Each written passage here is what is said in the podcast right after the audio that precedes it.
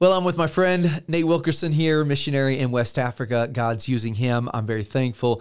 Nate, you just finished a couple years in um, in Burkina, and now you are headed. Remind me to Benin. Benin. All right. Um, and as you go to Benin, it's going to be a brand new country. Um, it's going to be everything new. Uh, there's not as many a missionary team that's there, so you're going to find out new different things. But let me back up a little bit. Back the card up to Burkina. And though that you had a team there and other people there, you went through different stages of culture shock. So we're going to talk just for a few minutes.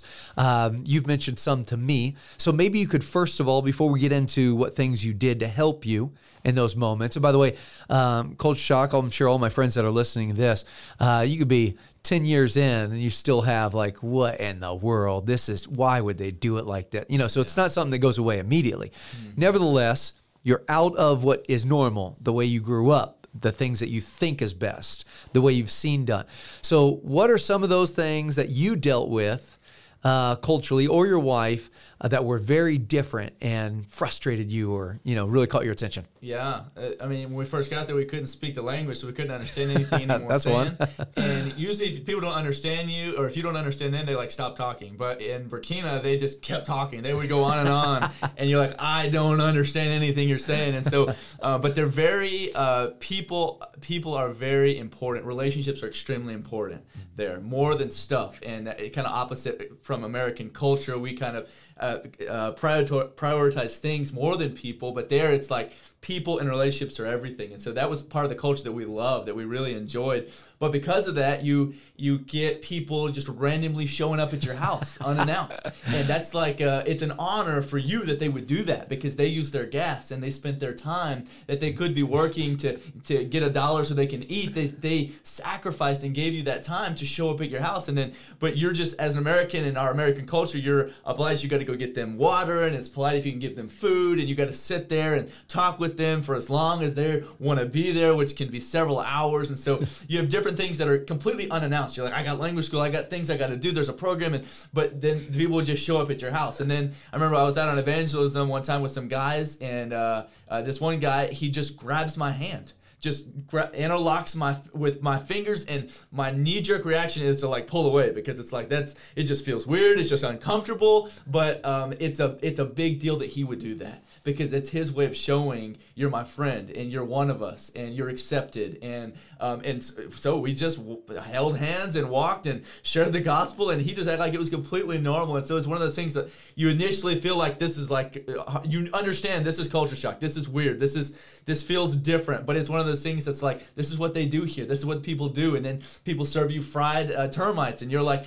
man, this uh, looks kind of like I don't want to do this, but this is what they're doing, and they're eating tô with their hands and licking with their fingers, and then they're shaking your hand and just different things, and don't touch with the left hand, and there's a whole lot of different things with culture that's just uh, that's different, but it's something that you fall in love with, that you learn to adapt to, and you learn to love um, even more than the culture that you're raised in. Yeah. So culture is not a matter of right or wrong; it's different you know, different than what you grew up in or you saw or you that you enjoy or whatever. Uh, so you you faced a whole lot of those. Um, now, how did you get over those so that you could share the gospel? Because in other words, if somebody came to your door, you said unannounced, which does seem like what in the come on, man, I'm studying, I'm doing something, I'm with the kids. But um, when it did happen, you kind of went with the flow because if you didn't, you'd probably put up a big old wall where you couldn't share the gospel. Yes. So how did you get through that without being frustrated as all get out? You know, like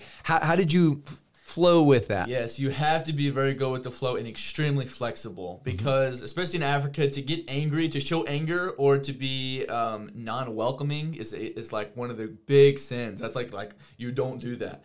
Um, so you have to be extremely hospitable. You have to be smiley. You ha- even if you're inside, you're like, I don't know why you're here. You're annoying. You just you have to just push through and just ask the Lord. And many times, just in, in the moment, you're just asking the Lord, Lord, please give me strength, give me patience for this person because sometimes it's just people that are there that are asking you for money for different things, or they're just they just want to talk, or they just want to hang out, or they just want uh, you know grape juice, or they want they want some from American food or something, and so they're they're just there giving you their time, and so you just have to learn to ask the Lord For patience, ask Him to help you through those different times, and then um, before and afterwards, just talk to, to your wife and just realize, hey, I know this is what we're supposed to do, but if there's an unannounced uh, things happen like this, we will we'll find another time to to even if we have to go and just get get our family. And we went to a hotel room one time and just just spend a night there. You have to sometimes you just have to, to leave and just get away and um, and just spend time with your family because that's important as well. But the the culture shock when when stuff happens unexpected, you have to be go with the flow. You have to be flexible and realize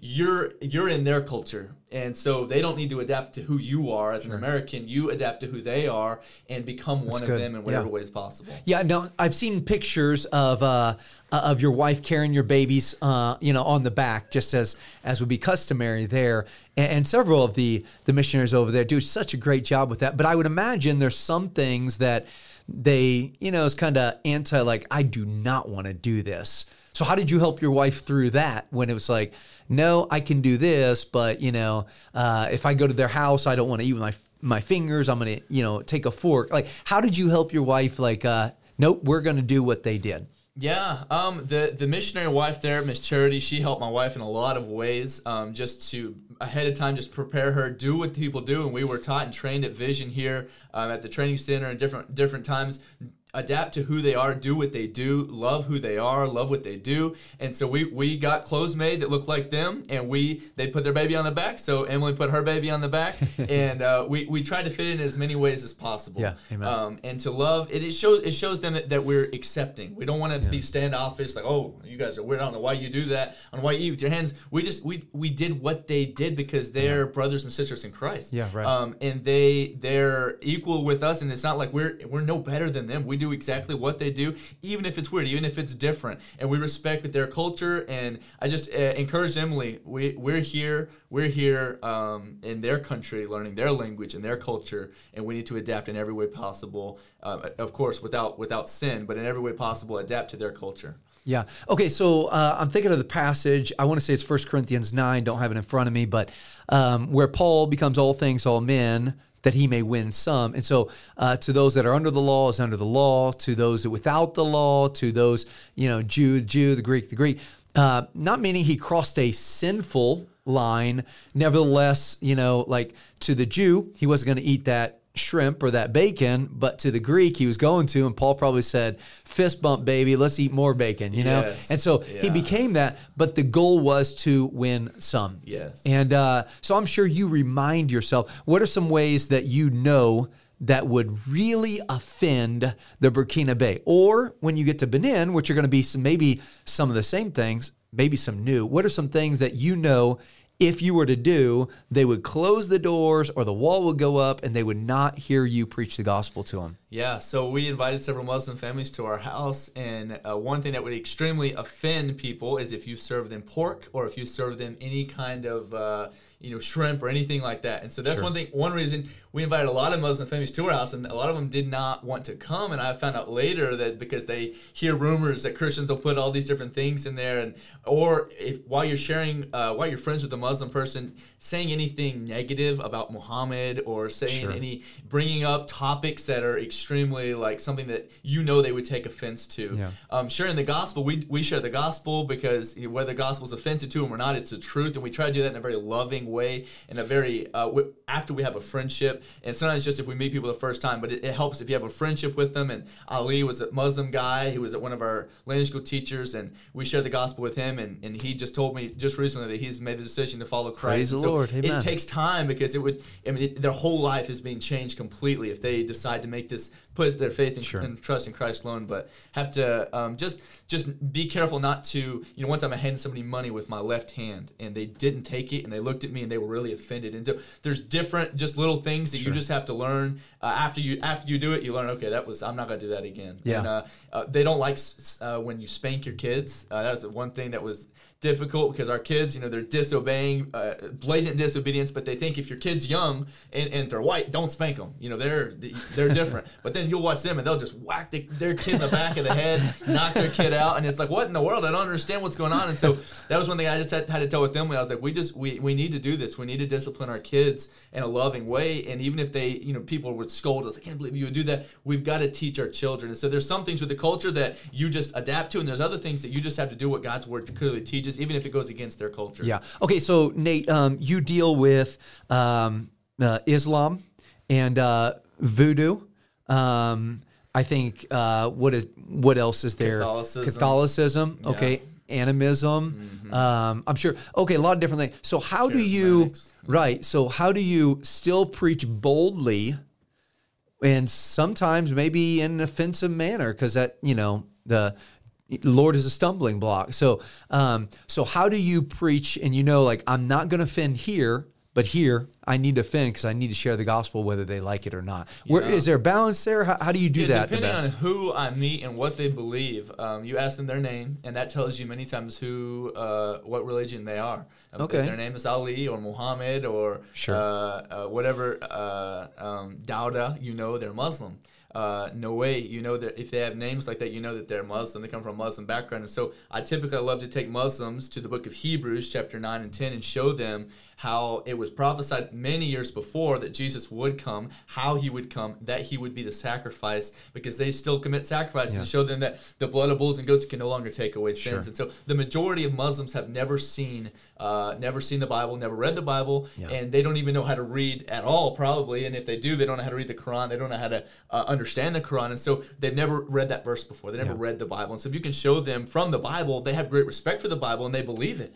And uh, with the Catholics, they there's one guy I talked to, wide open and very understanding, very listened very well, but he thought the Catholic Church was the only thing that saved, and and the Pope and Mary and all these different things that you had to do. And we just I clearly showed him from the Bible, for by grace we saved through faith, and not of ourselves. It's the gift of God, and not of works, lest any man should boast. And when he saw that in the Bible, he's like, I can't argue with that. That's Yeah. just that's right there. It's clearly in the Word of God. And then for animistic and voodoo uh, people that are involved in voodoo and animism, same thing. When you show them the Word of God, there's a tremendous uh, great respect for God's word that when they see God's word they can't they can't argue with it. It- it- the Holy Spirit can use and it does he uses his word to penetrate their heart and they can't they can't argue. Now, a lot of people, um, if I remember right, a lot of people in that area would be illiterate. They can't read. Mm-hmm. So, what do you do? I mean, you're not going to open the Bible and say, read this. What do you do if someone's illiterate?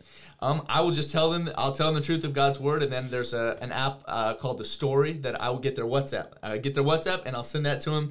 That just is uh, people speaking in French, and it ex- clearly explains through pictures the the gospel of Jesus Christ, so that they can see that and they can hear uh, the gospel that way. And then if they're interested in learning more, then I'll then they can contact me, and then we'll meet up for a Bible study, and Amen. and uh, and then we'll get them plugged into it. If they're really serious, get them plugged into a, a school or some way that they, we can teach them how to read, so they can read the Bible. Amen. Okay, so uh, Nate, we need to close this segment down.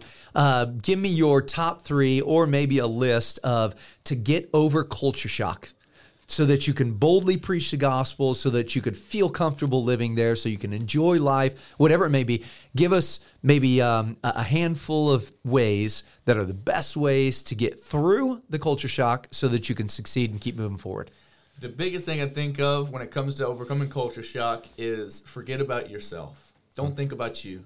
Don't think about your comforts. Don't think about what's easy for you, what you want to do. Think about others. Just like good. the Bible says in uh, in Philippians chapter two, let not this mind, let this mind be in you, which is also in Christ Jesus. And think not every man his own things, but every man also the things of others. If you're thinking about them and what, how can I, how can I show love to them? How can I feel accepted by them? How can I show them that I care about them, that I see them, asking them questions and thinking about them? Because if we think about ourselves, then we're gonna we're gonna Sure. refuse their culture. But if we think about them, we'll learn to adapt and look at Jesus, our example. Stay in God's word. Yeah. Let God's word get into us and read what Jesus did. Study through the Gospels. What did Jesus do? How did he respond uh, to criticism? How did he respond to different things in life? And that will help us to realize um, how we can adapt to the culture and how we can uh, be lights for Jesus Christ and be effective uh, with sharing the gospel. Yeah. Our own pride and um, egoistic view or inflated view of ourselves, that gets us in a lot of problems. And uh, so I appreciate that. That's a great reminder. And uh, you and your wife are great examples and reminders of your love and your zeal for Jesus. And uh, I appreciate that very much. God bless you, Nate. Appreciate you very much being with us today. Thank you. I appreciate it.